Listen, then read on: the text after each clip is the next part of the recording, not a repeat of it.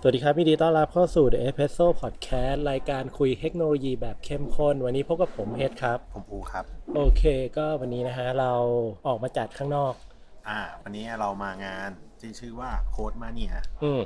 1010 ซึ่ง 1010 เนี่ย ก็เป็นกิมมิคเล็กน้อยๆของผู้จัดงาน อ่า เพราะว่า คือ เนี่ยมันคือการจัดงานครั้งที่ 10 อ่า ในส่วนสูตรก็ได้หันสองไง อ่าอ่าเออเออใช่ ประมาณนั้น ซึ่งงานเนี่ยจัดงานอยู่ที่เออเขาเรียกว่าอะไรนะ True Digital Park ใช่ อยู่แถวแถว BTS ปุณณวิถี อืม อืมซึ่งก็เรียกได้ว่าค่อนข้างออกนอกเส้นทางในการใช้ชีวิตประจำวันของเรา นิดนึง ประมาณหนึ่ง นิดนึง อืมอืมซึ่งพอเข้ามาแล้วเนี่ยเราก็เจอนะว่าไอ้ True Digital Park นี้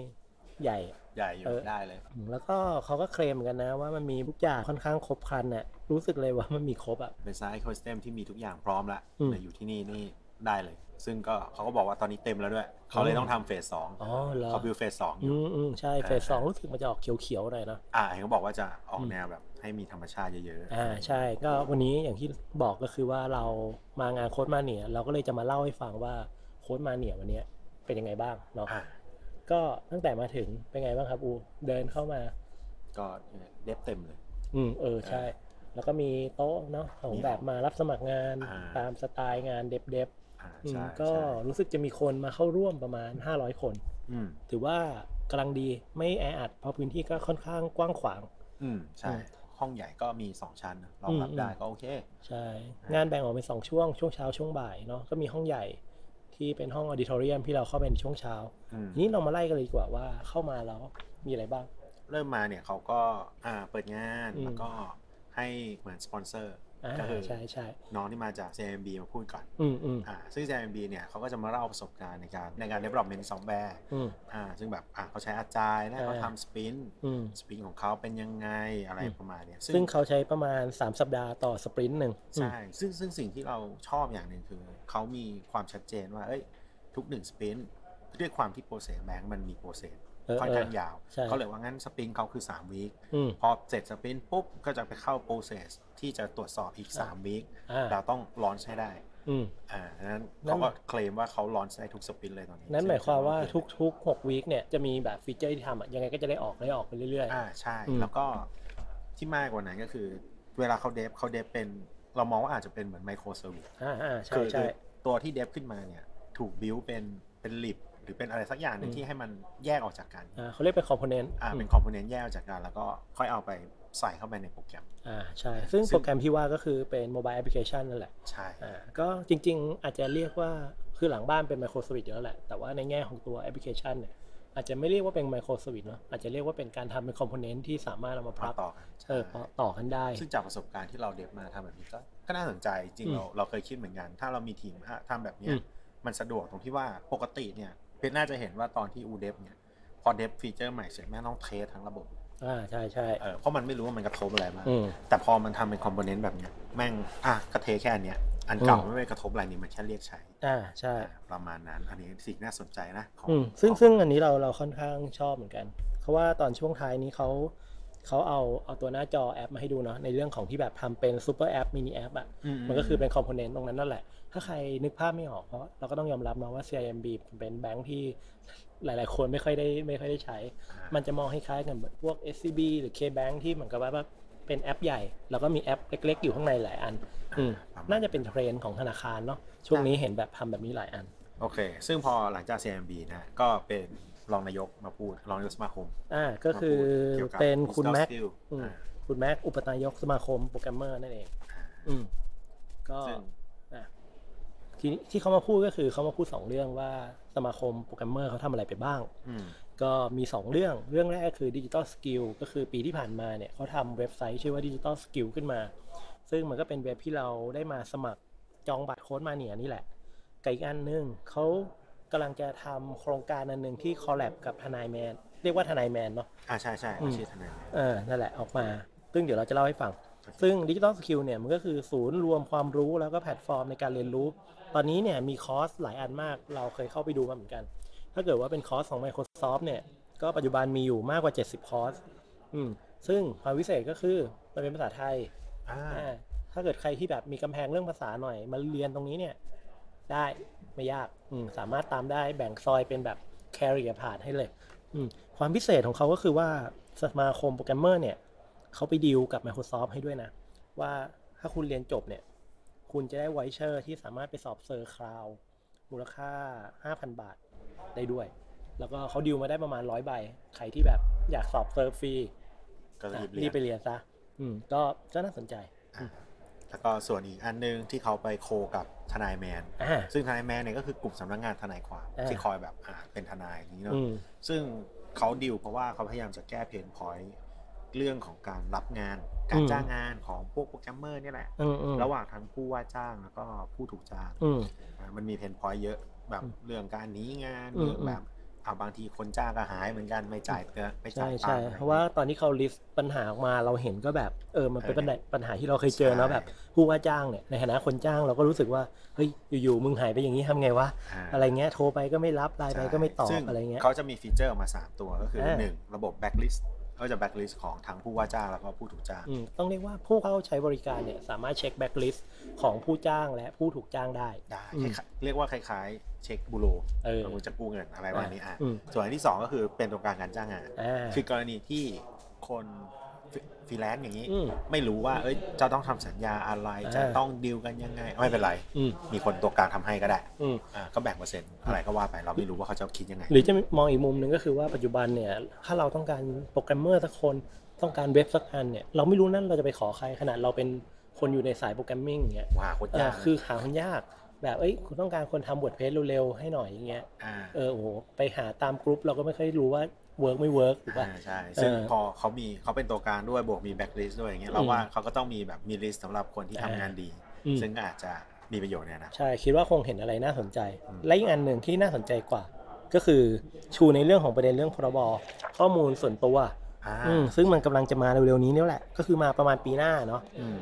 ซึ่งประเด็นก็คือว่าเขาต้องการทำเหมือนกับว่า make sure ว่าระบบที่เรากำลังจะพัฒนาเนี่ย มันรองรับการเก็บหลอกอะไรที่เหมาะสม คล้ายๆกับว่าเขามาช่วยออดิตเบื้องต้นให้ม ก็คือมาเอาดีระบบไม่ให้มันผิดพรบตรง ใช่ นี้ ใช่ พรบออกมาปุ๊บอ้าวพัง อืมซึ่งเพราะว่ามันบังคับใช้จริงจังนะในช่วงปีหน้าเนี่ยก็คิดว่าหลายๆคนหลายๆระบบยังไงก็ต้องปรับตัวแหละ ถ้าไม่ปรับตัวเนี่ยคิดว่าน่าจะมีปัญหาตามมาแน่ๆอืมและนอกจากนี้เนี่ยสมาคมโปรแกรมเมอร์เอ็กทนายแมนเนี่ยเขาก็มีเอ่อเขาเรียกว่าอะไรมีข้อเสนอพิเศษก็คือถ้าใครต้องการใช้ทนาย อ่า สามารถลด 20% อ่า อ่า แต่ก็ทางที่ดีคุณก็อย่าไปใช้แล้วกัน เออ ไม่ไปใช้ดีสุด อืมถ้าเกิดว่าใครสนใจเรื่องนี้ เดี๋ยวเรามีแปะลิงก์เอาไว้ใน description ยังไงก็เข้ามาดูแล้วกันนะจ๊ะ โอเค อืม ครับ อ่ะ แล้วก็คราวนี้ก็มาถึงสปีกเกอร์คนแรก ชื่ออะไรนะ สปีกเกอร์คนแรกก็คือ ดรสุพศรอืม อ่า เขาเป็นอาจารย์เออเราไม่แน่ใจนะว่าเอ่อจากมหาลัยทางภาคใต้อะเออเราเราเราจำชื่อมหาลัยไม่ได้ต้องขอโทษด้วยจริงๆ ก็เขามาพูดเกี่ยวกับหัวข้อมันคือ คอมพิวเตอร์วิชั่น อืมใช่ใช่ อ่า มันเป็นการพูดถึงเรื่องของการทำเฟกโอบามาอื อ่าม คือเขาเขาพูดหลายเรื่องเลย แต่เรื่องแรกที่เขาหยิบมาก็คือ น่าจะเป็นโปรเจกต์จบของอาจารย์เนาะ อืม ก็คือเขาทำเขาทำอ่าตัว generate การหน้าโอบามาขึ้นมาแล้วพูด speech บางอย่าง ถ้าเกิดว่าคิดอะไรไม่ออก มันคือดีเฟกก็แหละ อ่าอ่ามันคือมันก็คือเหมือนดีเฟก อ่าใช่ ใช่ใช่ ประโยคแรกที่อาจารย์เขาโจหัวมาน่าสนใจคือเขาถามว่าเราจะสร้างดิจิตอลฮิวแมนได้ยังไง เราก็เออ น่าสนใจ แล้วก็ฟังกลายเป็นว่า อันนี้พูดตามตรงนะ ครึ่งเช้ามาถึงตอนเนี้ย เราว่าเราชอบของอาจารย์สุดละ อ่า นะตอนนี้นะอืมซึ่งเขาได้ยกเคสเคสหนึ่งของ USC Institute Creative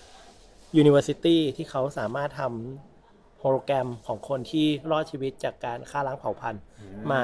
ให้โต้ตอบกับคนได้ อืม โดยวิธีการทำคือเขาอะก็แบบคิดคำถามใช่ไหมแล้วก็ถามแล้วถ่ายวิดีโอไว้อะเออแล้วก็แบบเนี่ยรวบรวมมาเป็นพันคำถามเลย แล้วก็เอามาใช้ในการทำงานตรงนี้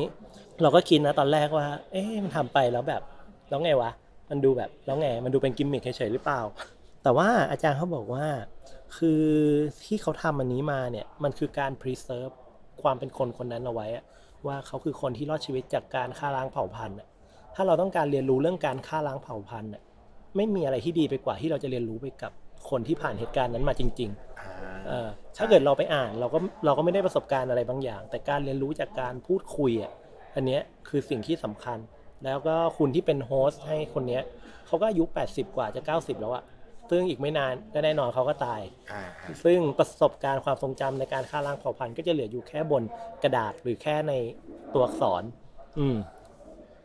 ก็คือมัน เขาเขาอยากให้เก็บไว้ เพราะว่าจะได้ถ่ายทอดอารมณ์ถ่ายทอด อืม เขาคือเป็นคนมันถ่ายทอดได้ดีกว่าอยู่แล้ว ใช่ เขาพยายามเก็บคุณลักษณะของ อืม คนคนนี้เอาไว้ นอกจากนี้เนี่ยอาจารย์ก็เอาเอาเขาเรียกว่าอะไรงานวิจัยอื่นๆ ที่น่าสนใจมาโชว์ให้ดูนะ ใช่ซึ่งจะบอกว่าก่อนผู้อันเราเห็นหมาแล้วละแต่ว่าเราก็เห็นแล้วก็ว้าวอีก เออ แบบว่าเออแบงออ เช่น ได้ เช่นอันอันแรกก็คือ Proto Tourism อ่าจะเรียกเป็นอะไรนะโฟโต้คลาวด์ อืม ก็คือลองคิดภาพนะครับ การที่คุณจะสร้างสมมุติจะสร้างโมเดลของเอ่อเทพีเสรีภาพ อืม โอ้โหกว่าคุณจะขึ้นโมเดลเทพีเสรีภาพได้ อืม ยากลำบากมาก อ่า ใช้ AI อืทำ ม เอารูปภาพของคนที่ถ่ายเทพีเสรีภาพมา อ่า อ่าเอาของทัวริสทั้งหมดมา อืม และทัวริสเนี่ยมันจะมีมุม อ่า เราก็จะรู้ว่ามุมนี้เห็นที่มีสิบภาพประมาณ อืม ไหน อืม เอาทุกคนมาร้อยเรียงต่อกัน แล้วสร้าง ถ่าย เป็น ถ่ายถ่ายถ่ายโมเดลขึ้น มา มา อืม ใช่ ซึ่งอันที่ผมชอบอันหนึ่งก็คือว่าเขาเนี่ยทำการสร้างกรุงโรมขึ้นมา อ่า โดยการ ใช่ เอาใช้เทคโนโลยีเดียวกันเนี่ยแหละมาสร้างใน ใช่ กรุงโรม ก็เอาภาพรูปถ่ายของคนที่ไปเที่ยวกรุงโรมทั้งหมดมา อืม แล้วก็มาขึ้นโมเดลกรุงโรมเลย ถ้าคุณคิดว่าแค่นี้ยังพีคไม่พอเนี่ยสิ่งที่เขาทำอีกอันหนึ่งคือว่าเขารู้สึกว่าจะเข้าไปในมหาวิหารสักอันหนึ่งผมไม่แน่ใจว่าที่ไหนนะ อ่า ก็คือเขาก็รวบรวมรูปถ่ายอย่างเงี้ยมา แล้วก็ทำเป็นเจเนเรตออกมา ซึ่งมันเหมือนกับว่าเป็นภาพแบบใช้เขาเรียกว่าอะไรเลเซอร์แกนเนอร์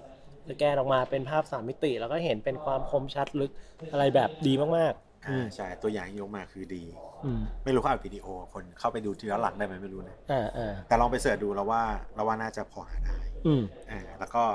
อาจารย์ก็พูดต่อไปเรื่อยก็ไปเรื่องของการทำ face reconstruction อืม เอ่อการสร้างหน้าคน อืม ซึ่งมันมันก็จริงๆ มันก็คือเหมือนเป็นเบสของการทำดีเฟกขึ้นมา อืม อ่าอ่าประมาณนั้น อืมอ๋อต้องพูดนิดหนึ่งที่เล่ามาทั้งหมดเนี่ยนั่นคือแรงบันดาลใจที่มาทำตีสิทธิ์ของอาจารย์ อ่า คนนี้อืม อ่าอ่าอ่าอ่า แต่ว่าความยากในการทำเรื่องที่เกี่ยวกับหน้าคนมันก็คงเป็นเรื่องของหน้าคนมันมีเรื่องการแสดง expression หรือแสดงอะไรแบบนี้ใช่ไหม ใช่ มันก็จะทำได้ยากหน่อย อืม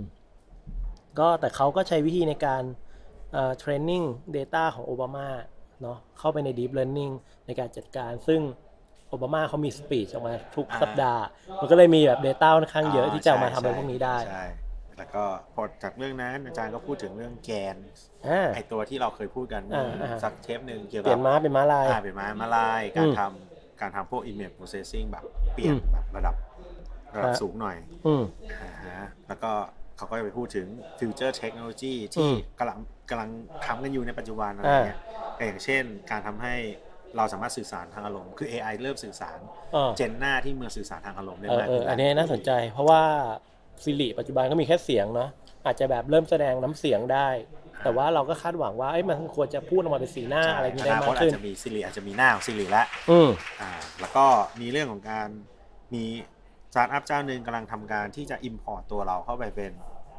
AR เป็นโมเดลเป็นอวตารใน AR เออเอออันนี้น่าสนใจ อันนี้ก็แบบเฮ้ยเจ๋งดีว่ะ อืม ไม่ต้องอะไรมากมายก็คือถ่ายรูปรอบๆ แล้วก็ อืม เอาไปเจนเลย อันนี้ผมชอบอีกอันหนึ่งคือที่เรียกว่าซินทิเซีย คือการเปลี่ยนปากของเรา ให้เรานึกถึงว่าปกติเราดูหนังฝรั่งเราแปลซับเราแบบพูดภาษาไทยอ่ะแล้วปากมันงับไม่ตรงใช่ป่ะแต่ไอ้เจ้าเนี้ยมันสามารถทำให้ปากอะมันพูดเป็นภาษาไทยได้ด้วยเว้ย อ่าใช่ ซึ่งมันก็ เ จะงับปากตรง เออซึ่งซึ่งอันนี้มันก็ทำให้เราได้ฟีลลิ่งว่าเขาเหมือนเขาพูดจริง เออเอออันเนี้ยอันเนี้ยน่า ๆ ส อัน น นี้ ใจ น่าสนใจ อีกอันหนึ่งที่ชอบก็คือสตาร์ทอัพที่ชื่อว่าลุกเล t อืม เป็นการเหมือนกับว่าเอ่อบริษัทที่แบ่งทำพวกขายเสื้อผ้า เขาก็ถ่ายรูปดารามา รูปพรีเซนเตอร์มา แล้วก็ถ่ายรูปเสื้อผ้า แล้วทีเนี้ยก็เอาไปแมทชิ่งกัน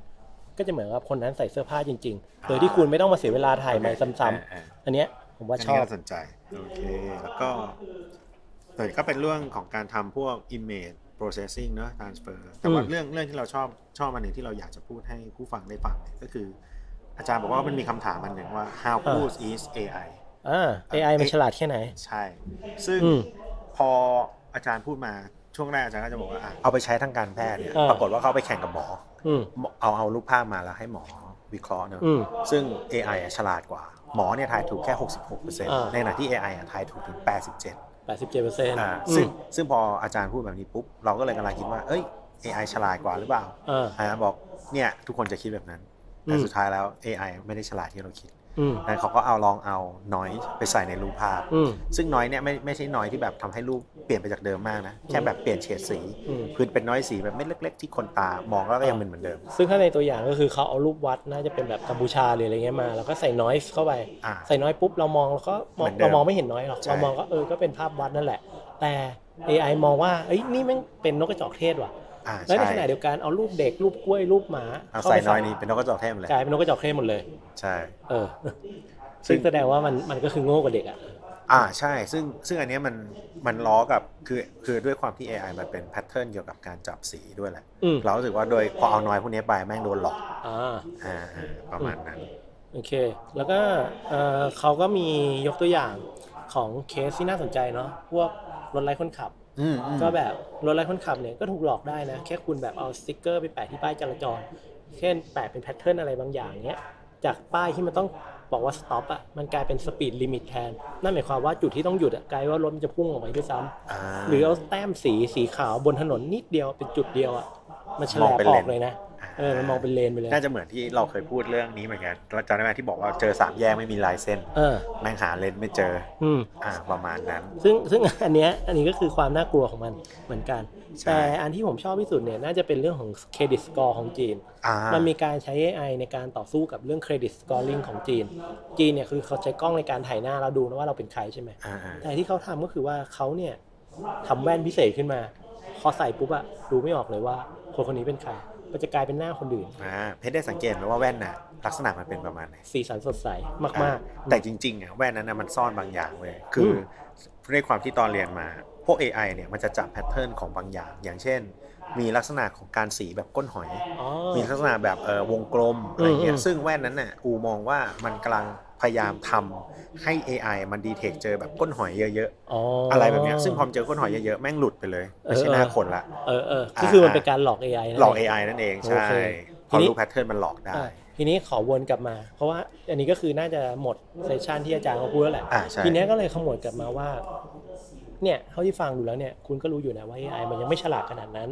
ยิ่งถ้าเกิดเราจะไปใช้ในทางการแพทย์เมื่อกี้ อย่างเมื่อกี้เราบอกว่า AI แม่นถึง 80กว่าเปอร์เซ็นต์ใช่ป่ะ แต่คำถามคือสมมุติว่าบังเอิญบังเอิญว่า ฟิล์มที่ถ่ายเอ็กซเรย์คุณนะตอนนั้นน่ะ เกิดน้อยเกิดเกรนอะไรบางอย่าง มันไม่ได้มองว่าคุณเป็นนกกระจอกเทศหรอก แต่มันจะมองว่าคุณเป็นมะเร็งหรือไม่เป็นมะเร็ง อ่า คำถามคือว่าถ้าผิดแบบนั้นน่ะ ใครรับผิดชอบ เใครรับผิดชอบ ใครจะทำยังไง ซึ่งอย่างไม่กี่วันที่ผ่านมาเราจะเห็นเนาะว่ามันมีข่าวว่าเอ่อมีการปล่อยรูปเชสเชสเอ็กซเรย์อะ อืม เอ็กซเรย์หน้าอกอะออกมาเพื่อให้เอาไปใช้ในการเทรน AI ซึ่งเราก็ไม่รู้เหมือนกันว่ามันจะเวิร์กหรือไม่เวิร์กเพราะว่าทุกวันนี้ก็คือ เราไม่รู้อะว่า AI มันฉลาดขนาดนั้นจริงหรือเปล่า อืม มันฉลาดในบริบท เรา นั้นนะ เราว่ามันมันใช้ได้ในลักษณะของการคลอสเช็คมากกว่า อ่า สุดท้ายก็ต้องมีแพทย์ผู้เชี่ยวชาญอยู่ดี ใช่ เอ่อแต่ว่าอาจจะมาช่วยซัพพอร์ตอย่างเช่นเอ้ย อืม แพทย์มองว่าเป็นว่ะ แต่แพทย์ก็แบบเอ้ยไม่ชัวร์ขอ AI ช่วยดูอีกทีได้ไหม อ่า อ่าอะไรประมาณนี้ ถ้าแบบ AI ชัวร์มาก็โอเค แต่ถ้า AI ก็ยังไม่ชัวร์อีก อาจจะต้องมี second test หรืออะไร โอเค กูมองไม่กันนะ อ่ะโอเคอ่าช่วงถัดไปก็คือจะเป็นช่วงที่พูดเกี่ยวกับเรื่องอะไรนะ GDPR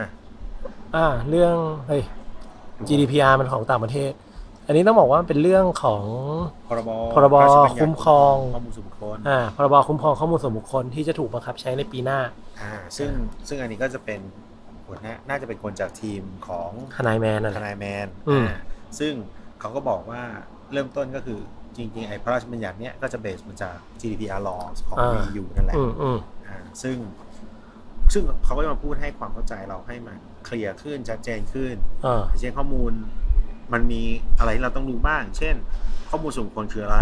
อ่า ผู้ควบคุมคือใคร ใช่ แล้วผู้ประมวลผลคืออะไร อ่า ไม่เคยรู้เลย อืมตรงนี้ตรงนี้น่าสนใจนะ เพราะว่าไอ้คำพวกเนี้ยมันแบบมันมันเป็นภาษากฎหมายอะแล้วเขามา อ่า รีแคปแบบง่าย ๆ ให้เราเข้าใจ อืม ซึ่งก็ดีนะ แต่ว่าประเด็นหลักๆ ก็คือว่าพรบคุ้มครองข้อมูลส่วนบุคคลเนี่ยมันคือ พรบที่เอามาใช้ในการควบคุม ให้การเอาข้อมูลส่วนบุคคลเนี่ยไปใช้โดยไม่ได้รับอนุญาตหรือทำให้คนเสียหาย แล้วก็โดยในกฎหมายได้ระบุไว้ว่าไม่ว่าจะโดนทางตรงหรือทางอ้อมอะถือว่าเกี่ยวหมด อืม แต่ว่าคนที่จะไม่คุ้มครองก็คือคนที่ตายแล้ว อ่าโอเค อันนี้เป็นความรู้ใหม่ โอ อื เค ม ทีนี้ก็ต้องถามว่าข้อมูลส่วนบุคคลคืออะไร อ่ะ เออ ตอนนั้นตอนแรกก่อนที่จะจะมาฟังอูเข้าใจว่าไงบ้าง เข้าใจว่าข้อมูลส่วนบุคคลคือข้อมูลที่สามารถจะระบุเอ่อเรียกอะไรสถานะของเรา อ๋อ ในด้านต่างๆ ก็คือข้อมูลในมิติต่างๆของเราเองอะ อืม อย่างเช่นเอ่อเพศอะไร เออ อ่าหรือว่านับถืออะไร นับถือศาสนาใช่ไหม ศาสนาอะไรอะไรเงี้ย อืม เออข้อมูลโดยรอบของเรานะ เออเออซึ่งซึ่งอันเนี้ยสิ่งที่เราเซอร์ไพรส์ขึ้นมาก็คือไอ้พวกข้อมูลหน้าบัตรประชาชนเลขบัญชีธนาคาร อะไรเบอร์โทรอีเมลที่อยู่อันเนี้ยโอเคเข้าใจได้ อ่า แต่ว่ามันมีเรื่อง IP address MAC address คุกกี้โผล่ขึ้นมาเนี่ย ก็แบบ ก็เซอร์ไพรส์นิดนึง ใช่ อืมว่าแบบเอออย่างเงี้ยเรื่องรูปแบบการเก็บหลอกหรืออะไรเงี้ย มันจะต้องเปลี่ยนไปแล้ว อืม อ่าเพราะว่าจริง ๆ เนี่ยการเก็บการเก็บไอ้สามพันที่เพชรพูดเนี่ย IP address MAC address อะไรเงี้ย อืม มันสามารถที่จะเขาเรียก back track กลับไปได้ อ่า ว่าเพชรอยู่ที่ไหน สามารถรู้ได้ว่าคนคนนั้นคือใครด้วย ใช่แล้วอยู่ที่ไหนด้วย อืม อ่าซึ่งบางทีก็โอเค คือก็อาจจะมองในมุมว่าไอเนี้ยมันสามารถแบ็กแท็กกลับไปจนเจอ อืม ผู้ใช้ได้จริงๆนั้นมันก็ไม่ควรเก็บ อืมจริง ๆ มันบอกว่าไม่ควรเก็บก็ไม่ใช่ เก็บได้แต่ต้องขออนุญาต อ่โอเคอ่า แล้วก็ต้องมี ใช่ การควบคุมดูแลที่ดีเพียงพอ ไม่ใช่ว่าเก็บแบบตรงๆเห็นเพลนๆใคร ๆ ก็สามารถเข้าถึงได้ อ่าใช่ ทีนี้เนี่ยแต่เขาก็มีบอกเหมือนกันนะว่า ข้อมูลที่ไม่ใช่ข้อมูลส่วนบุคคลเนี่ยก็เช่น พวกเลขทะเบียนบริษัทนิติบุคคล อ่า อ่าหรือว่าช่องทางในการติดต่อทางธุรกิจยกตัวอย่างเช่น อีเมลของที่ทำงาน ที่อยู่ของที่ทำงาน เบอร์โทรที่ทำงานอะไรเงี้ย า อันเนี้ยไม่แล้วก็ข้อมูลที่ไม่ถือว่าเป็นข้อมูลส่วนบุคคล ถึงแม้ว่าจะเอามาจากคุณก็ตาม ก็อย่างเช่น ข้อมูลที่ถูกเคลียร์ไปแล้วว่าคนคนนี้คือคุณ อ่าคือ เช่น anonymize ไปแล้ว เป็นเพศเอามาแต่เพศเอามาแต่อายุอย่างเงี้ อ่าย แต่ว่าไม่รู้ว่าเป็นใคร โอเค แล้วก็อีกอันหนึ่งที่พูดไว้เมื่อกี้ก็คือ ข้อมูลคนตาย อืม อืม ที่คนตายเขาไม่ไม่คุ้มครองละ เออใช่ คีย์หลักก็คือว่า เจ้าของข้อมูลต้องยินยอม ไม่ใช่ยินยอมธรรมดามีคนถามในห้องไงแล้วบอ อืมกว่าจะให้แค่ขึ้นมาเป็นกล่องแล้วติ๊กถูกแล้วกดตกลง อันนี้ไม่ได้แล้วนะ เออ ไม่ได้ เมื่อก่อนได้ไง เออ เดี๋ยวนี้ไม่ได้ เดี๋ยวนี้ต้องบอกเลยว่า จะต้องเก็บอะไร อืม เอาไปใช้ทำอะไร กับใคร อืม อ่า ใช้เพื่ออะไร ใช้ที่ไหนด้วย อืม และใช้ในระยะเวลาแค่ไหน อืม คืออาจจะบอกว่าเริ่มหรือสิ้นสุดเมื่อไหร่อะไรเงี้ย อืม อ่า ต้องมีบอก แล้วก็ที่มากไปกว่านั้นก็คือพรบเนี้ย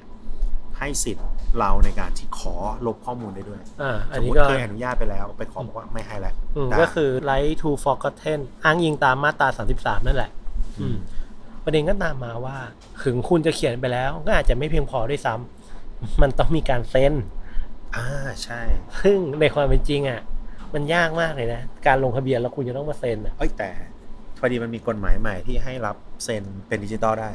อ่ะโอเคถึงเซ็น ซึ่ง ได้ ซึ่งก็จะ นะ จะง่ายขึ้นขึ้นหนึ่งไม่ต้องเป็นกระดาษ แต่ว่าเรามองในแง่ของ usability อ่ะ แบบ experience ที่คุณจะใช้ สมมุติว่าเราจะลงทะเบียนใช้งานแอปสักแอปหนึ่ง เช่น ลงทะเบียนใช้งาน Line อย่างเงี้ย อ่า อ่ะหรืออย่างเอาของที่แบบใกล้ตัวหน่อยอ่ะ Facebook หรืออะไรเงี้ยก็ได้อ่ะ อ่า ปุ๊บแต่ว่าตอนลงทะเบียนเสร็จคุณต้องเซ็นชื่ออ่ะมัน อ่ามั มันรู้สึกมันไม่โฟเข้าใจล์นึกออกใช่ป่ะ อ่าอ่าใช่ เออ ใช่ เออ ใช่ ซึ่งก็จะมีประเด็นนิดนึง แต่ว่าห่างคณายเขาก็พูดมาได้น่าสนใจว่า ก็แนะนำให้คือคือก็ไม่เชิงแนะนำหรอกมันเป็นแบบทางออกที่แบบชั่วคราวก็คือ ก็ทำไปก่อนทำเท่าที่ได้ที่คุณทำได้ แล้วสุดท้ายเนี่ยมันจะพอมีปัญหาบางอย่างขึ้นมาแล้วเนี่ย มันจะนำพาไปสู่การออกกฎหมายลูกหรือออกข้อข้อแก้ไขบางอย่างออกมา อืม แต่ในใจเราก็แย้งขึ้นมานิดนึงนะว่าอย่างนี้มันต้องมีการฟ้องร้องก่อนเหรอถึงจะถึงจะแก้ได้เออแต่ก็โอเค เพราะมันเป็นกฎหมายยังไงเราก็ต้องทำตาม อืม ยังไงเราก็ต้องพยายามป้องกันตัวเองให้ได้แหละ อ่า หลักๆตอนนี้ที่แนะนำก็คือ ระบุให้ชัดเจนว่าข้อมูลคุณจะเอาไปทำอะไร เอาไปใช้ระยะเวลาเท่าไหร่ อีกในมุมหนึ่งก็คือ พยายามป้องกันข้อมูลให้ดีที่สุด เข้ารหัสได้เข้ารหัส หรือว่าเก็บได้แบบในที่ที่ปลอดภัยก็ควรจะเก็บในที่ที่ปลอดภัย อ่าใช่ ไม่ใช่ว่าเปิดปล่อย เปิด ให้เข้ามาโล่ง อืม ๆอืมเพราะว่าสามารถฟ้องร้องได้ มีโทษทางอาญาด้วย ใช่ นั่นเอง โอเคครับ ซึ่งอันนี้ก็คือหมดละในช่วงเช้า อ่าใช่ฮะ โอเค แล้วช่วงบ่าย ช่วงบ่ายนี่เราแยกกันเข้า อืมอ๋อก่อนช่วงบ่ายจริงๆเขามีกิจกรรมเล็กๆน้อยๆเนาะ อ่า เพราะว่าเขามีข้าวเลี้ยงเรา อ่า เขาก็แบ่งกลุ่ม อ่า ให้ ให้ แบ แบบ บฟังไป ใคร คุย แบบ ชร์ระสการณ์ เป็น small talk ชวนคุยกัน อูไปเข้าอะไรมา กูไปเข้าของ machine learning อืม เป็นไงบ้าง ก็จริง ๆ ก็ได้แชร์ประสบการณ์กับสปิเกอร์ก็คือคุณต้น อื มาม จาก Agoda อืม อ๋อ เดี๋ยวเขาจะมาพูด เดี๋ยวให้มาพูดในเซสชันแล้วเขาก็ ก็โอเคนะมันคือ เรารู้สึกว่าก็คือการทำ ML อ่ะ อืม คนพอคนที่เริ่มทำเราเราก็รู้สึกดีนิดนึงที่เขาเริ่มมี mindset ที่แบบว่า โอเค คือมันมันไม่ร้อยเปอร์เซ็นต์ อืม มันก็คือมันคือแค่ ML มาช่วยให้เรา อ๋อ ทำงานง่ายขึ้นเฉย อือฮึ ๆเอ่ออย่างของเขาเป็นเคสที่เขามาทำตัว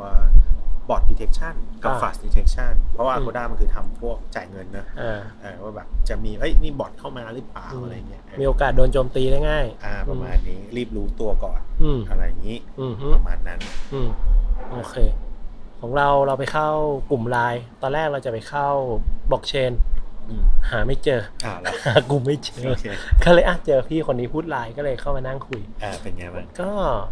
ก็เป็นการอัปเดตสเตตัสเรื่องอีโค y ิสเต็มอะไรต่างๆ กันอืมแล้วก็มันมีคนที่เคยทำไลน์บอทมาประมาณหนึ่งกันอยู่ในกลุ่ม เออเออ ก็เป็นการแชร์ว่า เอ้ยทำยังไงกันมา มีประสบการณ์อะไรยังไงกันบ้าง ก็ถามคำถามหนึ่งกับพี่จำชื่อไม่ได้ ที่เป็น API expert คนที่ 5 ของไทยเนี่ย อืม เขาก็บอกมาว่า คือเราถามคำถามเข้าไปว่า l i n e บอทเนี่ย เมื่อไหร่เราถึงจะสามารถแชทแล้วก็เปิดบอทได้ในพร้อมกัน อืม ปัจจุบันมันมีข้อจำกัดคือว่าถ้าเราเปิดฟีเจอร์บอทอยู่อะเราจะพิมพ์แชทคุยกับลูกค้าไม่ได้ อ่า อ่าแล้วก็ถามเขาก็บอกว่า ปัจจุบันอ่ะไม่ได้ เร็วๆนี้ ก็คุยแล้วยังไม่มีความชัดเจนว่าจะได้หรือจะไม่ได้ แต่ปีหน้าไม่แน่ ซึ่งอันนี้ก็ถือว่าเป็นเออน่าสนใจว่ามันจะเป็นยังไงต่อไป อืม แล้วหลังจากนั้นเนี่ยเราก็คุยกันในทีมอะเป็นดิสคัชชันในในกลุ่มว่าแบบ เคยทำอะไรกันมาบ้าง ก็มีคนหนึ่งที่เคยทำที่ปัจจุบันทำบอทให้กับมหาวิทยาลัยธรรมศาสตร์ อืม ก็ก็น่าสนใจเขามาแชร์เคสแชร์อะไรให้เราฟังกัน อืม ก็ดีนะมันเป็นการแบบ networking น่าสนใจดี อืม ต่อส่วนของอูมีมีน้อยอีกคนหนึ่งเนี่ยลืมเล่า มีน้อยคนหนึ่งทำโปรเจกต์จบเป็นทำดีเทคหน้า อืม เพื่อที่จะเปลี่ยนสไตล์ อ่า การแต่งตัวเปลี่ยนทรงผมอะไรอย่าง อ๋อ เงี้ยโดยใช้ deep learning คล้ายๆแอปพวกแอปใน Facebook อะไรอย่างงี้ใช่ไหม อ่าประมาณนั้น อืม ก็ดีก็เป็นโปรเจกต์เด็กจบนะ อืม อ่าก็พอเขาเล่าก็แบบก็มาแชร์กันว่าแบบน้องเขาทำขึ้นโมบาย อืม แล้วเวลาเอาขึ้นโมบายเนี่ย มันจะมีสิ่งเรียกว่าลิบขนาดเล็กของ Google ก็คือ TensorFlow Lite อ่าอ่า อ่าซึ่งก่อนจะก่อนจะใช้ตัวเนี้ยมันต้องบีบโมเดลให้มันเล็กลง อืม แล้วมันทำให้ความแม่นนะตกลงไปเยอะ อ๋อ อืมอืม คราวนี้ก็เลยแบบก็มาดิสคัสกันว่าจะทำยังไงดีอะไรเงี้ย อืม เราก็ในความคิดเราก็คือถ้าถ้าเน็ตเวิร์กมันโอเคอ่ะก็ ดาวน์โหลด ไม่ได้ดาวน์โหลดหมายถึงว่ายิงขึ้นมาประมวลผลที่เซิร์ฟเวอร์แล้วใช้โมเดลตัวเต็ม อืม เออเออคือเรามองว่ามันน้อยต้องก็คือเราต้องคุยก่อนว่าสโคปของเขาคือมันต้องเรียลไทม์ขนาดนั้นไหม อืม เออมันพอจะรู้ไหม แต่อย่างเงี้ยตามมาด้วยกับการใช้เซิร์ฟเวอร์ใช้ CPU ที่อาจจะต้องมหาศาลขึ้นถ้าเกิดว่าคนใช้งานเยอะ ใช่ ด้วยเหมือนกัน แต่ว่าของน้องเขาบอกว่าเขาสอบผ่านไปแล้ว แต่คือก็ความแม่นมันตกลงแหละแต่ว่าก็ อ่า อยู่ในเขียนไปในเปเปอร์เอา อืม เออ ซึ่งมันก็เป็นเทรดออฟเนาะ ถ้าเราจะไปใช้งานจริงเราก็ต้องเลือกแหละว่า เอ้ย เราต้องการความแม่นสูง ใช้ออนไลน์ แต่ถ้าความแม่นต่ำเรารับได้ก็ า ออฟ เพ ไลน์ ราะว่า ก็อาจจะ การโหลดมาบนเครื่องเนี่ยไฟล์ตัวเต็มหนักนะ ม อย่างถ้าที่เคยทำเทนเซอร์โฟถ้าตัวเต็มก็เกือบเกือบ 200 เมก อู้ แล้วพอเป็นไลท์อะเหลือประมาณ 40 สี่สิบเมก เออ สี่สิบเมกก็ถือว่าเยอะนะ ก็ก็ยังเยอะอยู่ดี อืมอื คื ม อแต่มันมันลดกวันนี้ไม่ได้แล้ว อ๋อ เพราะมั นี่ ดิฟเลย นี่ก็เลยเป็นสาเหตุที่ว่าไอ้พวกแอปแบบถ่ายรูปถ่ายวิดีโอแบบ Snow อะไรพวกนี้แอปมันจะมีไซส์ค่อนข้างใหญ่ใช่ไหมเพราะมันต้อง ใช่ เอาโมเดลไป นเอาโมเดล embed ใส่มาด้วย อืม ถู อืม กต้องครับ โอเค อ่า แล้วทีนี้ช่วงบ่ายเราไปเข้าอะไรกันบ้างครับ อ่ามีมีอูไปเข้า serverless architecture serverless with Google อืม อ่าก็ส่วนใหญ่ก็จะเขาก็มายกเคสให้ฟังว่าเขาอะคือพอพอเขาเป็นสตาร์ทอัพเนี่ยเขาไม่ไม่มีปัญญาที่จะไปเซต environment อ๋อ ทั้งระบบเพื่อจะทำ Data Analyze อ่า เขาก็เลยใช้ Google มาช่วย อืม ซึ่งมันก็มี tool เยอะมากเลยเออก็ใช้กูก็ใช้หมดเลย อืม ในสแต็กของ Google ที่มันให้มา ในสายของ Google ที่ อืม ที่ใช้ได้อะไรเงี้ยครับ อืม ที่ที่อูว่าน่าสนใจก็คือมันมี Google Big Query อ่าๆเอยเราเคยใช้ ป็นเป็น Query สำหรับ Big Data ใช่ไหม อืม จริงๆไอ้ Big Query เนี่ย SCB ก็ใช้เหมือนกันนะ ใช้ในการเอามาวิเคราะห์เรื่องของตัวแชทบอทว่าแบบมีการตอบอะไรไม่ได้มาก เอา Big Query มาทำเป็น summary report ออกมา ประมาณจริง ๆ ถ้าถ้ามองในมุมเราที่เรียนมาแล้วก็เออจริง ๆ ถ้าในช่วงแรกที่เรายังไม่รู้ว่าทำอะไรดีจริงก็ใช้ tool Google เนี่ยมาช่วย อืมๆ ให้ทุกอย่างมันง่ายขึ้น อืมอืม แต่พอเราโปรเซสเสร็จแล้วเราก็มาดูว่า เอ้ยอันเนี้ยเราจะทำเองได้ไหม อืม ทำได้ก็ทำทำไม่ได้ก็ใช้ Google ไป อ่าฮะ เพราะบางทีอาร์คิเจกนี่ยากนะ อืมจริงจริงก็ในฐานะที่เราก็มีการทำ DevOps วาง Architect อะไรบ้างเหมือนกัน ก็ไม่ง่าย แต่ละโปรเจกต์เราก็ต้องคิดค่อนข้างเยอะว่าใช้อันนี้เหมาะไหมหรือไม่เหมาะ ซึ่งมันไม่ใช่เป็นแบบ one solution fit all อะแบบ อ่า เนี้ย ใช่ คือมัน ใช่ ต้องแบบ customize ประมาณหนึ่งเหมือนกัน ใช่ อืม ลาลาเพชรไปฟังแล้ว ของเราไปฟังเรื่องชื่อชื่อคลาสมันคือ Dem- demystifying hyperledger fabric blockchain อืม ก็คือมันคุยเรื่องบล็อกเชนนี่แหละ อืมแต่ว่าเป็นตัวที่ชื่อว่า Hyperledger Fabric อืม ก็เอ่อมันเป็นเฟรมเวิร์กเฟรมเวิร์กหนึ่ง อืม อืมก็คนที่มาพูดเนี่ยเขาก็มาเล่าว่าเอ้ยเนี่ย Hyperledger มันคืออะไรมาแนะนำมาเนาะเป็นคนจาก g a b l e อืมเขาก็มาแนะนำว่าเอ้ยเนี่ยคือ private blockchain นะ สามารถเอามาทำได้ มันก็จะคล้ายๆกับเราอาจจะคุ้นเคยกับ Ethereum ที่เป็น blockchain framework ตัวหนึ่ง อืม เนาะก็อันเนี้ยมันจะถูกสามารถเอาไปสร้าง private network เพื่อแก้ปัญหาในเคสของแต่ละคนได้ หรืออาจจะพูดได้ว่าเราสามารถเอาบล็อกเชนตัวเนี้ยไปทำเป็น solution เพื่อตอบโจทย์ได้ ซึ่งอย่างของเขาเนี่ยก็เอาไปทำ solution ให้กับพวกท่าเรือ ในการที่แบบโหลดของโหลดอะไรเงี้ยไปแบบรับของยกคอนเทนเนอร์อืม ซึ่งเดี๋ยวเราเล่าอีกทีหนึ่ง ซึ่งจริงๆอ่ะ Hyperledger เนี่ยก็ถูกใช้อย่างกว้างขวางนะ เรียกได้ว่าเป็น Open Source ที่ถูกใช้มากที่สุดในโลกอันหนึงแหละ เป็น Open Source ที่เป็นของ Linux Foundation ที่แบบ ถูกสร้างโดย สร้างโดย IBM ใช่ ก็จุดแข็งมันก็คือมันสามารถเอามาแบบหลายๆปาร์ตี้มารวมกันในนี้ได้ อืม ซึ่งเขาเรียกว่าเป็น Consortium Network ได้นั่นเอง ก็อย่างปัจจุบัน NASA ก็ใช้นะ Hyperledger อืมทีนี้เนี่ยตัวเราอาจจะไม่ได้ลงดีเทลอะไรเท่าไหร่แล้วกัน แต่ว่าจุดแข็งที่ที่เราฟังมาแล้วเราจับได้ก็คือว่าไอตัว Fabric Hyperledger ตัวเนี้ยมันรองรับการทำ private data collection อืม ถ้าปกติเราทำเป็นบล็อกเชนใช่ป่ะ แล้วเราไปจอยกับหลายๆอันอะเวลาเราเวลาการจอยเขาเนี่ยเขาเรียกว่าเหมือนเป็นการจอยเข้ามาชแนลโหนดแต่ละโหนดเนี่ยจอยเข้ามาในชแนลหนึ่งอืมคนที่เกี่ยวข้องอะจอยเข้ามาในชแนลหนึ่งสมมุติว่าอ่าเรามีธนาคาร 5 อัน จอยเข้ามาชแนลเดียวกัน ทุกธนาคารจะเห็นข้อมูลเดียวกัน แต่สมมุติว่าเรามีข้อมูลบางอย่างที่ไม่อยากให้ธนาคารอื่นเห็นนะเอ่อเมื่อก่อนถ้าเกิดไปใช้ตัวอื่นน่ะอาจจะต้องไปดูพิเคทบล็อกเชนอีกเน็ตเวิร์กหนึ่งขึ้นมา แล้วก็ค่อยโยนข้อมูลบางส่วนข้ามกัน อืมอืม แต่ Hyperledger มันมีสิ่งที่เรียกว่า private data collection เราสามารถทำ private transaction ที่ทำให้คนที่จอย channel เดียวกันเนี่ยไม่รู้ได้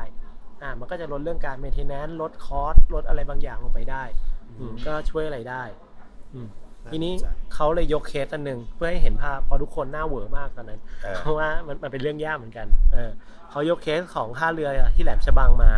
อืมคือปัจจุบันเนี่ยเวลาท่าเรือจะแบบดำเนินการเอาคอนเทนเนอร์ออกมาเนี่ยต้องใช้กระดาษเอกสารเป็นปึกเลย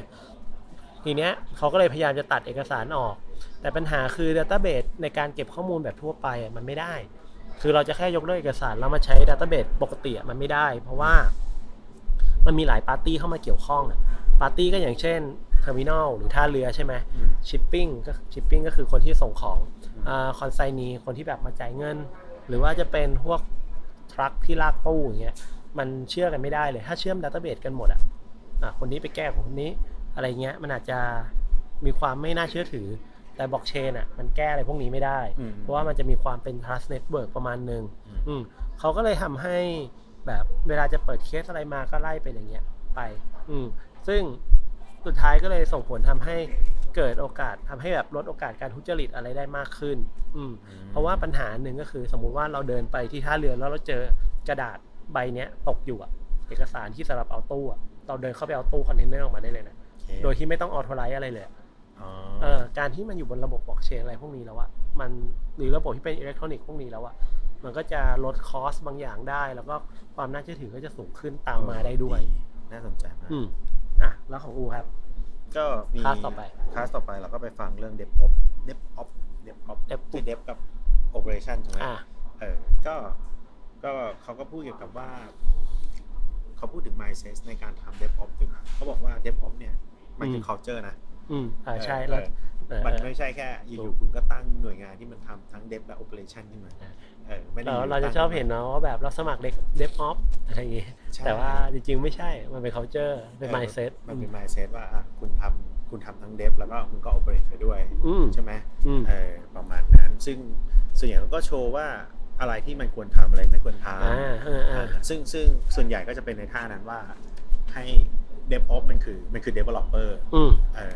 มันก็คือมันคือ culture องค์กรมันไม่ใช่หน่วยงานใหม่ อะไรที่คุณพยายามจะแยก DevOps ออกมาเป็นหน่วยหนึ่งเนี่ยมันเป็นคอสนะคุณกำลังสร้างไซโลใหม่ อ่า ใน อาจจะอาจ ใน จะไม่ กลุ่ม ถูกต้องเออเพอ ค เด รับ ฟออฟมันคือพยายามทำให้ทุกคนมาจอยกันให้ได้ เออแต่ก็ถ้าคุณสร้าง DevOps ขึ้นมามันคืออ้าวนี่มันคือมีทั้ง Dev มี Ops แล้วมี DevOps อีกคนหนึ่งตรงกลาง เกิดสามเกิดสามหก ไซโล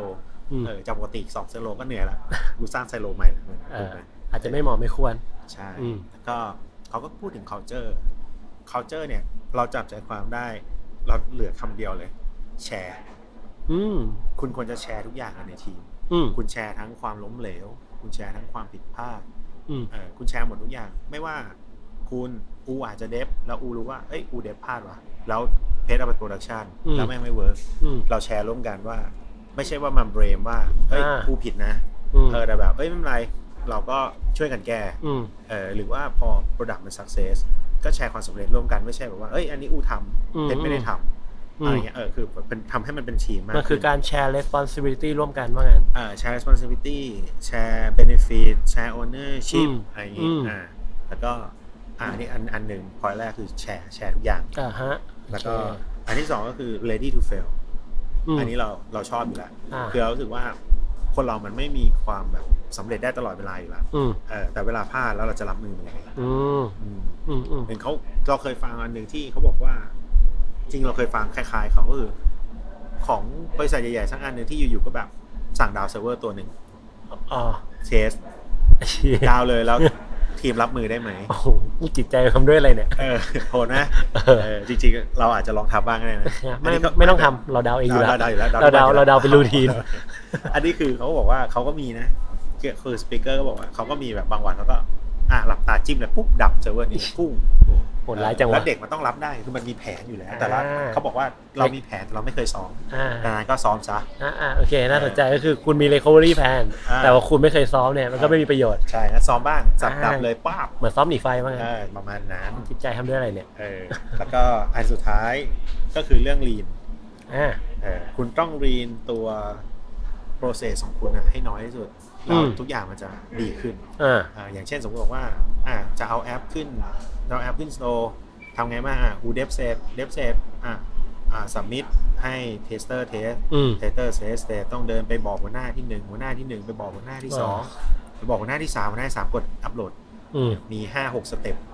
วุ่นวาย เอ้มันมันเยอะไปไหม อืม ลดลงมาไหมหรืออะไรเงี้ยอ่ะ อื อัน ม นี้คือเรื่องที่เรื่องที่เขาพูดถึง อืม ประมาณนี้ โอเค ก็คลาสต่อไปที่เราเข้าเนี่ย ก็เป็นคลาสสุดท้ายของช่วงเช้าเนาะ อืม ก็คือเป็นคลาสที่พูดถึงเรื่องของเทสเตอร์อืม า ชื่อคลาสมันคือว่าชื่อเซสชันเนี้ยชื่อว่า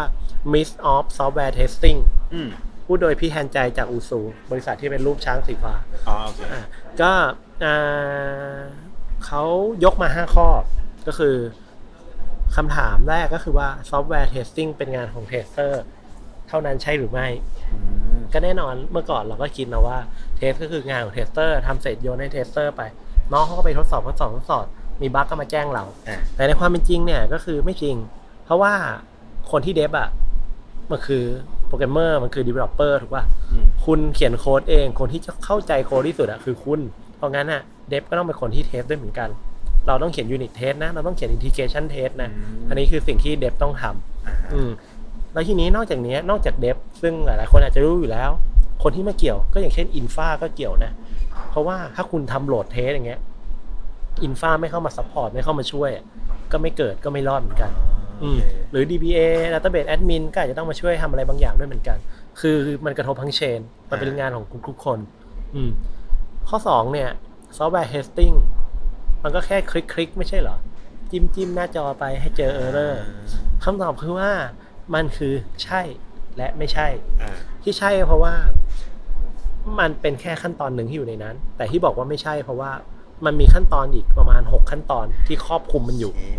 ขั้นแรกเนี่ยในการจะเทสได้เนี่ย อ่า คุณจะต้องมีการวางแผนก่อนว่า คุณต้องการทดสอบมันยังไง อ่า อืมไม่ใช่ว่ามาถึงจิ้มเลยอันเนี่ยไม่ถูก อันนี้สองคือเราต้องวิเคราะห์ว่าไอสิ่งที่เราจะเทสอะมันควรเทสไหม อย่างเช่น ผมจะบอกว่าต้องซัพพอร์ต iOS 3 ซึ่งบอกว่า iOS 3 ไม่มีคนใช้แล้วโว้ยอะไรเงี้ย าโเค นึกออกใช่ไหม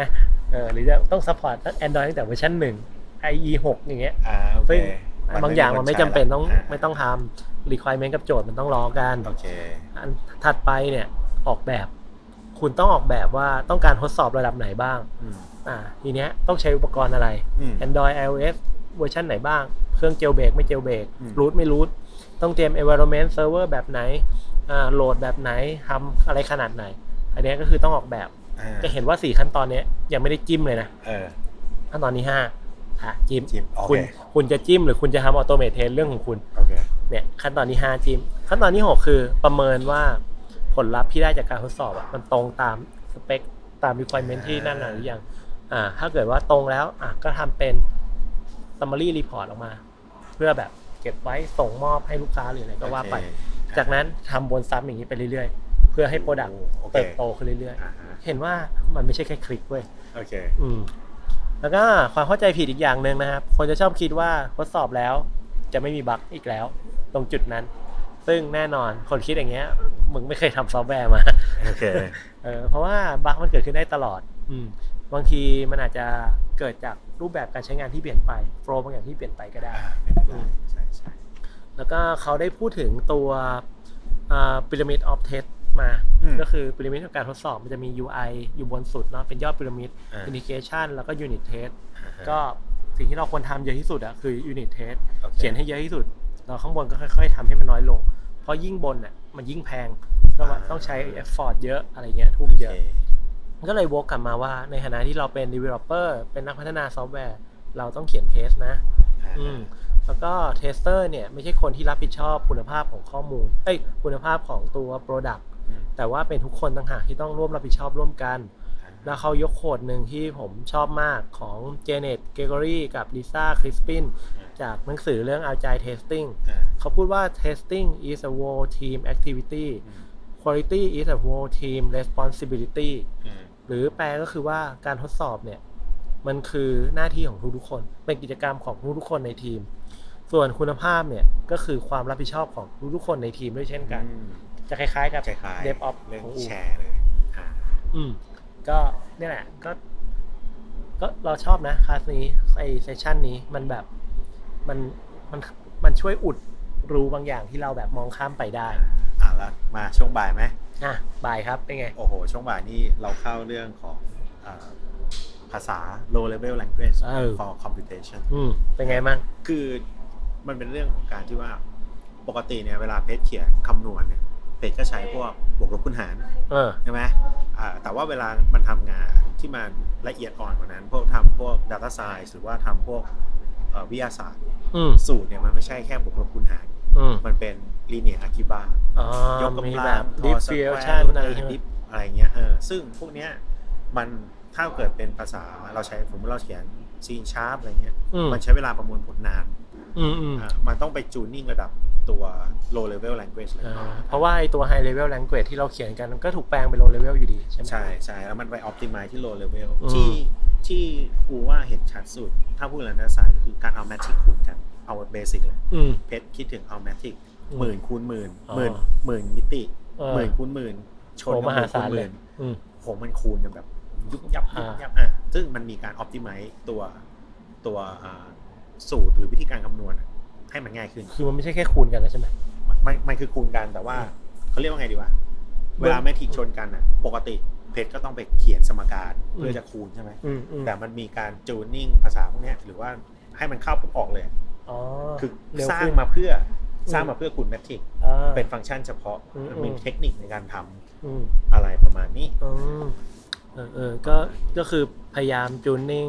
ให้มันเป็น low level ไปว่างั้น ใช่ ก็ ซึ่งซึ่งมันจะใช้กับงาน Data Science ค่อนข้างเยอะ เออซึ่งอ่าคลาสที่เราเข้าต่อเนี่ย ในช่วงเวลาเดียวกับที่อูเข้าก็คือ quantum computing อ่าโอ้ตัวย จ ยากเลย ำจำชื่อชื่อเต็มไม่ได้นะ อ่า อ่าไปคลาสเกี่ยวกับ quantum computing อ่า อ่าบอกเลยว่ายากมาก โอค เพราะว่ามันเป็นการเล่าเรื่องในมุมของเอาควอนตัมมาให้ดูอะยกสูตรมาว่ามันคืออะไรคืออะไรอย่างเงี้ย อืม ก็อาจารย์เขาก็แนะนำพวกคำต่างๆ นะ เช่น superpositioning quantum entanglement ต่างๆ อะไรเงี้ย ซึ่งเอิ่มมันมันอธิบายยาก แล้วก็อาจจะอธิบายยาว เราจะค่อนข้างแนะนำว่า ไปฟังตอนที่เราเพิ่งจัดมาดีกว่า เพราะว่ามันจะเป็นหลายๆอย่างก็คือพูดพูดเหมือนกับที่เราเคยสรุปไปแล้วตอนนั้น อืม แต่ว่าถ้าใครอยากดูที่อาจารย์เขามาบรรยายเนี่ยเดี๋ยวมันจะมีวิดีโอออกมาแหละ ก็ไปลองดูได้เนาะอ่าแต่จุดที่อาจารย์เขาย้ำอยู่ก็คือว่าอีกไม่นานอะยุคเนี้ยณเวลาเนี้ยเราควรเริ่มให้ความสนใจเรื่องควอนตัมคอมพิวติ้งควอนตัมคอมพิวเตอร์ควอนตัมแมชชีนเลอร์นิ่งอะไรก็ตามที่มันมีคำว่าควอนตัมนำหน้าได้แล้ว คุณควรจะเริ่มศึกษาได้แล้ว เพราะว่าอีกไม่นาน มันจะมาแล้ว CPU หรืออะตอมเนี่ยมันจะเล็กจนถึงจุดที่เล็กกว่า 10 ยกกำลังลบ 9 แล้ว นั่นหมายความว่าทรานซิสเตอร์พวกเนี้ยมันจะไม่ทำงานได้เร็วไปกว่านี้ ณ นั่นหมายความว่าเทคโนโลยีจะถูกบีบบังคับให้กระโดดเข้าสู่ยุคของควอนตัมแล้ว ถ้าคุณไม่กระโดดเข้าไปหรือคุณไม่เรียนรู้ตั้งแต่วันนี้เนี่ย ตอนที่มันเปลี่ยนตอนนั้นแล้วอะคุณก็จะลำบากนะ เข้าใจ อืมนี่ก็จะเป็นมันอาจจะมาก่อนการประมาณหนึ่งอ่ะมันมันยากอ่ะเออเขาก็บอกแหละว่ามันยาก แต่ว่าถ้าคุณไม่เรียนเลยอ่ะอันเนี้ยต่อไปอ่ะชีวิตคุณอาจจะยากขึ้นก็ได้ อืมก็ประมาณนี้ อ่า นะฮะเหลืออีกสองคลาส ขาเดียว เอออีกคลาสเดียว มาละ เดี๋ยวเราเข้าด้วยกัน อ่ะ อ่ะ สวัสดีครับ ก่อนอื่นก็ต้องขอโทษก่อนเลยนะครับ ว่าเสียงที่เรากำลังจะได้ยินเนี่ยอาจจะมีเสียงรบกวนบางอย่าง เพราะว่าบังเอิญตอนอัดเราไม่ได้ยินเสียงนี้กันครับยังไงก็ขอโทษมาณที่นี้ ยังไงเนี่ยไปฟังช่วงสุดท้ายของงานโค้ดมาเนี่ยกันเลยดีกว่าครับ แล้วก็คลาสสุดท้ายของเราในวันนี้นะฮะก็เป็นเรื่อง bot detection กับ Agoda อ่าใช่ ซึ่ง อืม เรื่องเนี้ยน่าสนใจมาก ตอนแรกเพจจะไปฟังอีกงานหนึง แต่ อื มาม ดูละมาฟังเนี้ยผมว่าอันเนี้ยดี อืมใช่ เออ เป็นไงบ้าง ก็จริงๆก็เปิดเขาเรียกแบบเปิดโลจิกเรานิดนึง อืม คือจริง ๆอะเราอะพยายามจะทำไอ anomaly detection อยู่แล้ว อืม แต่ว่าเราก็ติดเรื่องการเลือกฟีเจอร์อะไรอย่างเงี้ย อ่า แต่พอมาฟังวันนี้รู้สึกว่า เอ เอ อ อทำไมเราไม่ใช้ฟีเจอร์ที่เขาใช้ ได้ มันมันมี ไอเดีย ฟีเจอร์ที่มัน เออ มันน่าจะทำแบบเนี้ยได้ อืมอืม เออใกล้เคียงกัน แต่เขาไม่ได้บอกเขาใช้อะไรนะ แต่ว่าหลักการในการทำ วิธีคิดน่าสนใจ ซึ่งเดี๋ยวเรา น่าสนใจ จะเล่าให้ฟังว่าเขาคิดยังไง ใช่ อ่ะ ทีนี้ก็ต้องมาเล่ากันก่อนว่าบอ t detection เนี่ย ต้องคุยกันก่อนว่าบอ t คืออะไร อ่า บอ t มันก็คือโปรแกรมอัตโนมัติเนาะที่สามารถทำอะไรบางอย่างได้ ในเคสของ Agoda คือมันสามารถเข้ามาจอง ไม่ใช่จองสิเข้ามาดึงข้อมูลหรือเข้ามาทำอะไรบางอย่าง ใช่ ที่ที่แบบไม่ใช่คนทำได้อืม ซึ่งในการดีเทคว่ามันเป็นบอทหรือเปล่าเนี่ยก็คือ มันจะมีพฤติกรรมบางอย่าง มีแพทเทิร์นบางอย่างที่ไม่เหมือนคนนั่นแหละ อืม อืม แต่ว่าในธรรมชาติแล้วเนี่ยบอทมันก็มีสองแบบเนาะ อ่า ก็คือ ใช่ กู๊ดบอท กับแบดบอ t แล้วกัน ง่ายๆ หรืออัลบอทเต็ดบอทก็ได้แบดบอทก็ได้ อืม กูดบอ t ก็คือพวกเสิร์ชเอนจิน อ่า SEO ว่ามันจะมาช่วยให้เขาขายดีขึ้น อืม อ่านไว้เอามาช่วยไปมีประโยชน์นั่น อื แห ม ละ ถ้าใครนึกไม่ออกก็อย่างเช่น สมมติเราเสิร์ชคำว่าโรงแรมที่ภูเก็ตใน Google ก็จะเห็นข้อมูลของ Agoda ขึ้นมา อ่า นี่คือกู๊ดบอท อ่าคือพวกเนี้ยมันต้องเอาบอ t ไปกวาดมาก่อนถึงจะ ใช่ ทำ ใช่ซึ่งเขาอยากให้เข้ามาตัวนี้ ใช่ นะแล้วทีนี้ unwanted bot ก็คือ บอทที่จะคอยไป scrap หรือเขาเรียกไปดึงข้อมูล อืม ขโมยข้อมูลจาก Agoda ไปใช้ อย่างเช่น อืม เอ้ยไม่รู้ว่าโรงแรมเนี้ราคาเท่าไหร่ อืม ขี้เกียจหาเอาบอทมาดึงจาก Agoda ไป อืม อัปเดตดิว่า อืม ตอนนี้โรงแรมนี้ราคาเท่าไหร่แล้ว หรือเข้ามาขโมยรูปทั้งหมดใน Agoda ไป ใช่ หรือขโมยรีวิวขโมยฟีดแบ็ก ใช่ หรืออย่างเช่นขโมยข้อมูลเพื่อไปไว้ในเว็บตัวเอง ใช่ซึ่งบอทพวกเนี้ยมันมันไม่ดีเพราะว่ามันมากินทราฟฟิก อ่า ของเว็บซึ่ง มัน ค ไม่ วรจะเป็นคนที่เขาจะมาจองมาซื้ ใช่ นอกจากมันไม่สร้างไรายได้แล้วก็ยังกินแทฟฟิก อ่ ปัญหา ใช่ ก็คือว่าเวลามันเข้ามาเยอะ 1 0 0 1 0 0 1 0 0 0 1 0 0 0รีเควสเข้ามาเนี่ย อ่ะ อาจจะเกิดเหตุการณ์ที่ทำให้เซิร์ฟเวอร์ล่ม อืม หรือฟีเจอร์บางอย่างใช้งานไม่ได้ คนก็เข้าไปใช้งานไม่ได้ อืม คนที่จะเข้ามาจ่ายเงินก็มาจ่ายเงินไม่ได้ อ่า เพราะงั้นเนี่ยอันวอเตนบอทก็เลยเป็นอะไรที่เขาไม่ต้องการให้เข้ามานั่นเอง ก็เลยเป็นที่มาว่าเขาจะต้องมาทำการดีเฮกบอท ใช่ซึ่ง ทีนี้ดีเฮกไง อ๋อช่วงแรกเขาเล่าให้ฟังว่าสมัยก่อนสมัยแรกสุดก็จะเหมือนทั่วไป ทุก อืม ที่น่าทำคล้ายๆกันก็คือมีลูนเบส เออเออเอออันนี้ผมชอบมาก ดีเทคว่าอ่า IP นี้ยิงมาเยอะผิดปกติ อืม ในหนึ่งชั่วโมง อืม น่าจะเป็นบอท ใช่ อ่า ถ้าเกิดเอาให้ชัดก็คือเขาเช็คไว้ว่าเซสชันเนี้ยถ้ามีการเปิดดู 100 โรงแรมใน 1 นาที น่าจะเป็นบอท น่าจะเป็นบอทในขณะเดียวกันก็จะเช็คด้วยว่าถ้า IP นี้มีการรีเควสมามากกว่า 1,000 ครั้งใน 1 นาที ก็น่าจะเป็นบอทเช่นกัน อ่าใช่ แต่แล้วก็ก็ต้องเข้าใจนะว่าพวกนี้มันฉลาด พวกคำบอร์ดมันฉลาด ทีนี้เขาก็เลยฟลิปเปลี่ยนว่า มันแก้เป็นทุกรีเควสเนี่ยแม่งเปลี่ยนทุก IP เลย อ่า อ่ะ เป็น IP ทุกรีเควส เปลี่ยน IP ทุกรี ไม่ เควส จำไม่ได้ละลูนเบสตายไปละ ใช่ เพราะว่าจริงๆ ก็การเปลี่ยน IP ปกติก็คือต้องต่อต่อเน็ตใหม่ใช่ไหม อ่า แต่ว่าในความเป็นจริงมันมีเซอร์วิสที่ทำให้เราสติมูเลต IP เยอะๆได้ อ่า เช่น ใ กัน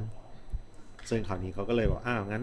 ก็เลยต้องหาวิธีใหม่ ก็เลย อืม ต้องมาเลยลองใช้ Machine Learning อ่ะก่อนที่จะไป Machine Learning เขาพูดถึงวิธีการ Detect Bot สองแบบ อ่า แบบแรกคือออฟไลน์ก็คือเป็นลักษณะของการเช็คเซสชันทั้งหมดก่อนว่า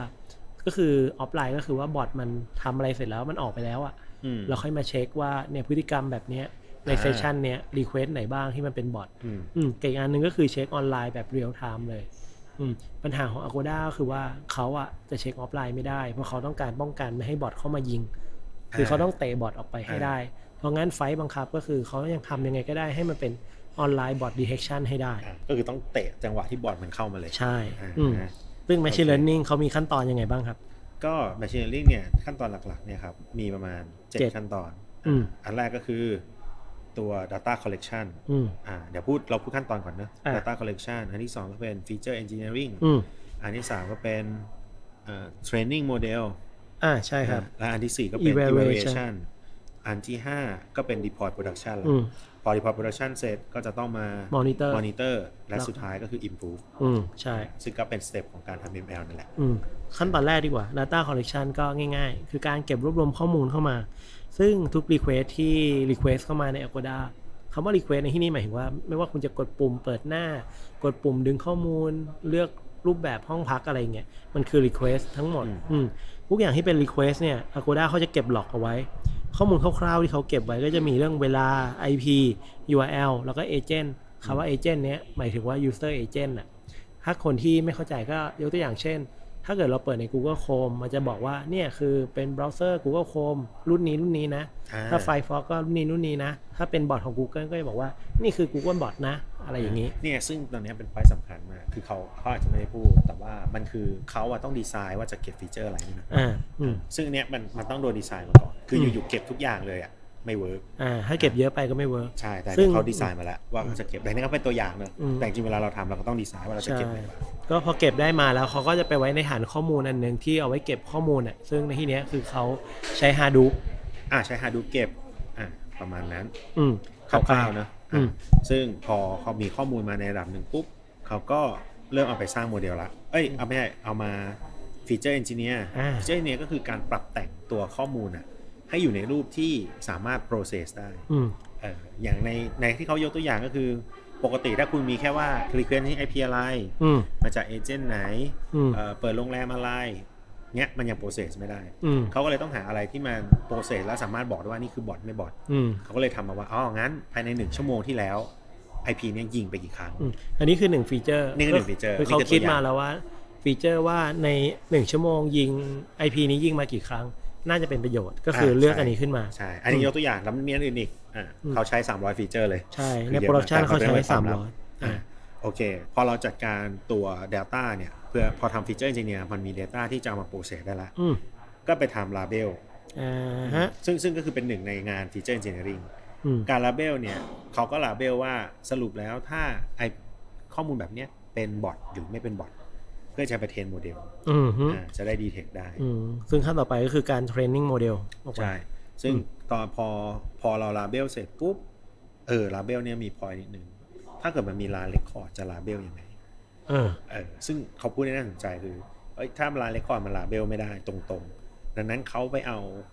ตัวออฟไลน์มา อื ใช้ ม เพราะออฟไลน์เนี่ยมันสามารถดีเทคเป็นก้อน อืม เป็นเซสชันนี่อันเนี้ยบอดอันเนี้ยไม่บอด อืมก็คือรู้เลยว่า เอาอันเนี้ยมา label รู้เลยว่าเซสชันเนี้ยเป็นบอทอาจจะมี แน่ๆ ประมาณอ่าหนึ่งหมื่นเรคคอร์ดหนึ่งหมื่น อ่า รีเควสดูดมาเลยทั้งหนึ่งหมื่นรีเควสว่า ใช่ นี่คือบอท ใช่ อื ก็ ม มันมาช่วยให้ก็เอาเฉพาะข้อมูลที่มันลาเบลได้ อืมฮึ เอามาเชนหมดเลย อืมซึ่ง อ่า พอฮามาราเบลอะไรเสร็จแล้วเนี่ยเขาก็เอาไปเข้าในการเทรนนิ่งโมเดลเนาะซึ่งใช้อัลกอริทึมที่ชื่อว่า e x g b o o s t อัลกอริทึมในการวิเคราะห์ ผลลัพธ์ของมันก็คือจะได้เป็นเหมือนกับเป็นทรีออกมา เป็นทรีอ่ะ อืม เป็นเป็นทรีเหมือนหลายๆทรีมาช่วยกันตัดสินใจ อ่าก็คือเป็น decision tree ออกมาว่า อย่างเช่นลงมาปุ๊บ มันอาจจะมีแยกซ้ายแยกขวาว่า request มากกว่า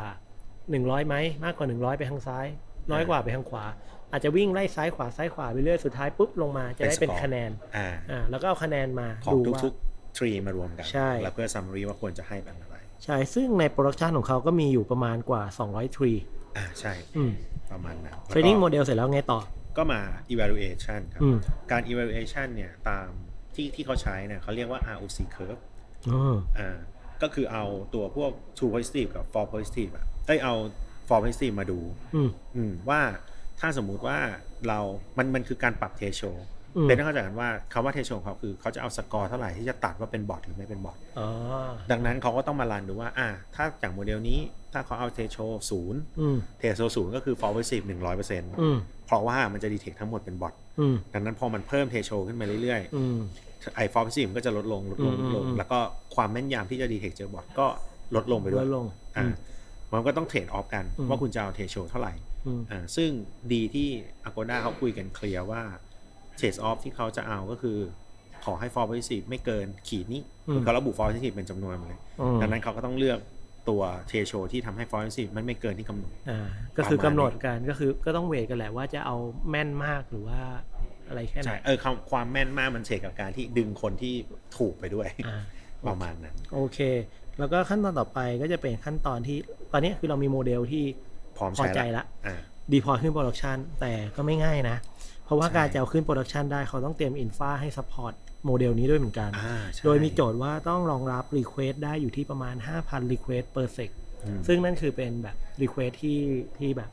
ตัวเกิดขึ้นใน ทุกวัน agoda.com อยู่แล้ว อ่า อืมแล้วก็ต้องมี response time ในการเรียกโมเดลเนี้ยอยู่ที่ 40 มิลลิเซก อ่า น้อยกว่า 40 มิลลิเซก อ่าใช่ ซึ่งโดยหลักการแล้วก็คืออาจจะไม่ลงดีเทลเยอะแล้วกันตรงนี้ อืมอืม ก็คือเขาทำเป็นไมโครเซอร์วิสแล้วก็วางอาร์ i ิเท t เจอร์ให้มันสามารถดึงอะไรได้เร็วขึ้น อ่า นั่นเอ ใช่ ง ใช่ อืมเพราะว่าเหตุผลก็คือถ้าเกิดเขาเอาโมเดลเนี้ยไปฝังไว้กับเว็บไซต์ที่เป็น agoda.com เลยอะปัญหาก็คือว่าถ้าสมมติว่า agoda ถ้าเกิดว่าโมเดลมีปัญหาต้องการแก้ไขอย่างเงี้ยต้องทำการ redeploy ตัวเว็บไซต์ agoda ขึ้นไป อ่าใช่ อ่าและเนี่ยมันเป็นคนละทีมกันเขาก็เขาก็มีปัญหาในเชิงของว่ามันเป็นคนละทีมกัน มันจะต้องแบบติดต่อประสานงาน อ่า การทำอะไรอาจจะต้องใช้เวลาแบบอย่างเร็วก็คือวันหรือ 2 วัน แต่ถ้าเกิดว่าเขาทำเองทำเป็นไมโครเซอร์วิสเนี่ยมีปัญหาอะไรเช่น ปัญหาโหลดที่เซิร์ฟเวอร์หรือว่าปัญหาดัตเตอร์เบสของเขา เขาสามารถจูนนิ่งหรือทำอะไรได้ง่ายกว่า อืม agoda.com ก็เป็นแค่เซอร์วิสที่มาแบบ request เข้ามาใช้งานบริการตรงนี้ อ่า เฉ ใช่ ย ใช่ อืม อีกอย่างหนึงที่เขาพอยสำคัญคือ พอมันเป็นไมโครเซอร์วิสมันวัดเพอร์ฟอร์แมนซ์ง่าย ๆอืม มันไม่ดูไปผูกติดกับตัว Agoda ใหญ่ อ่าถูก ซึ่งซึ่งอันนี้เราโอเคนะเราชอบ อืมอืม อ่ะ ซึ่งถ้าเกิดว่าเราต้องการจะออกแบบตัวไอ้บอ t detection หรือว่า log anomaly เราก็คิดนะว่าพวกเนี้ยอาจจะต้องเอามาคิดเหมือนกันว่า micro service อาจจะเป็นเรื่องที่จำเป็นจะต้องทำด้วยด้วย อืม อืม โอเค อืม อ่าแล้วพอพอมันดีพอยละสิ่งที่ขาดไม่ได้เลยคือการมอนิเตอร์ อ่าต้องวัดผลเนาะ ต้องวัด ไม่งั้น ผล ไม่รู้ ใช่ ว่า ซึ่ง ที่ทำไปดีไม่ดี ใช่ ซึ่งงานวัดผลของเขาก็คือมามอนิเตอร์ดูว่าทุกวันนั้นมันมีพอฟอร์ i ิ i ีฟเยอะหรือน้อย อืม อ่ะมันควรจะไม่เกินเกณฑ์นะ แล้วก็ อืม มันควรจะดีเทคบอทได้เยอะด้วย อืม อ่าซึ่งเนี่ยมันก็เป็นสิ่งที่เราต้องทำปกติเวลา เวลาเราทำโมเดลอ่ะต้องตั้งเป้าไว้เลยว่าโมเดลเราอ่ะจะมาทำอะไร อ่า แล้วอะไรคือ performance ที่เราจะต้องคอยมอนิเตอร์ตลอด อือฮึ ซึ่งตัวเนี้ยพอเรามอนิเตอร์เสร็จก็จะมาทำ improvement อ่า อ่าซึ่ง improvement เนี่ยเขามอง 2 จุด 1 ก็คือ f a l l positive ต้องไม่เยอะเกินไป อืม และ 2 undetect bot ต้องไม่ อืม มากเกินไป ซึ่งเอาจริงๆก็คือ 2 ข้อเนี้ยมันคือปัญหาที่เขาได้รับการฟีดแบ็กมาอยู่แล้วแหละว่า อ่าใช่ เฮ้ยเนี่ยอยู่ๆมี false positive เยอะเกินเว้ย detect คนว่าเป็นบอทเยอะเกินไป อ่า แล้วก็แบบเอ้ยมีบอทที่แบบดีเทคไม่ได้โผล่เข้ามาเยอะเกิน อ่า เนี่ยแหละ สิ่งที่เราจะต้องอิมพูฟ ใช่ ขั้นตอนก็คือเขาก็เข้าไปดูในฐานข้อมูลเขา ซึ่งใช้ Hadoop นี่แหละ อ่า เออเพราะว่าทุก Request ถูกเก็บหลอกเอาไว้แล้ว อย่างที่ อ่า บอกไปในขั้นต้น อืมอืม ในขั้นตอนของ Data Collection เขาก็จะทำการเข้าไปวิเคราะห์ข้อมูลใหม่ แล้วก็ทำสิ่งที่เรียกว่าเป็น Label แล้วก็ทำฟีเจอร์อะไรเงี้ยออกมาตามขั้นตอนเดิม อ่า แล้วก็ มา Retain ใหม่ถูก ใช่ ต้อง ซึ่งก็จะเป็นขั้นตอนในการทำ Machine Learning ทั่วไปเนาะ ใช่ อืมแต่ว่าจุดที่เราชอบก็คือเขาเล่าถึงในเรื่องของเมื่อกี้รู้สึกเราจะลืมพูดไป อ่อ่ ว่าเรื่องของการซอยสล็อตของเวลา อ่า อืม คือเขาเขาปกติในการที่เราจะเก็บใน 1 ชั่วโมงอะถ้า อืม สมมติเราเก็บแบบเก็บทุกหลอกแล้วเรา counting ทุกครั้งอะ อืม มันจะกินเวลามาก เออ ดังนั้นเขาก็เลยทำเทเบิลขึ้นมาตัวหนึ่งเพื่อจะเก็บว่า IP นี้ใน 1 ชั่วโมงที่แล้วเนี่ยเก็บยิงมากี่ครั้ง อืม เหมือนทำ counting นับไปเฉย อ่าแต่คราวนี้ถ้าทำหนึ่งชั่วโมงเลยเนี่ย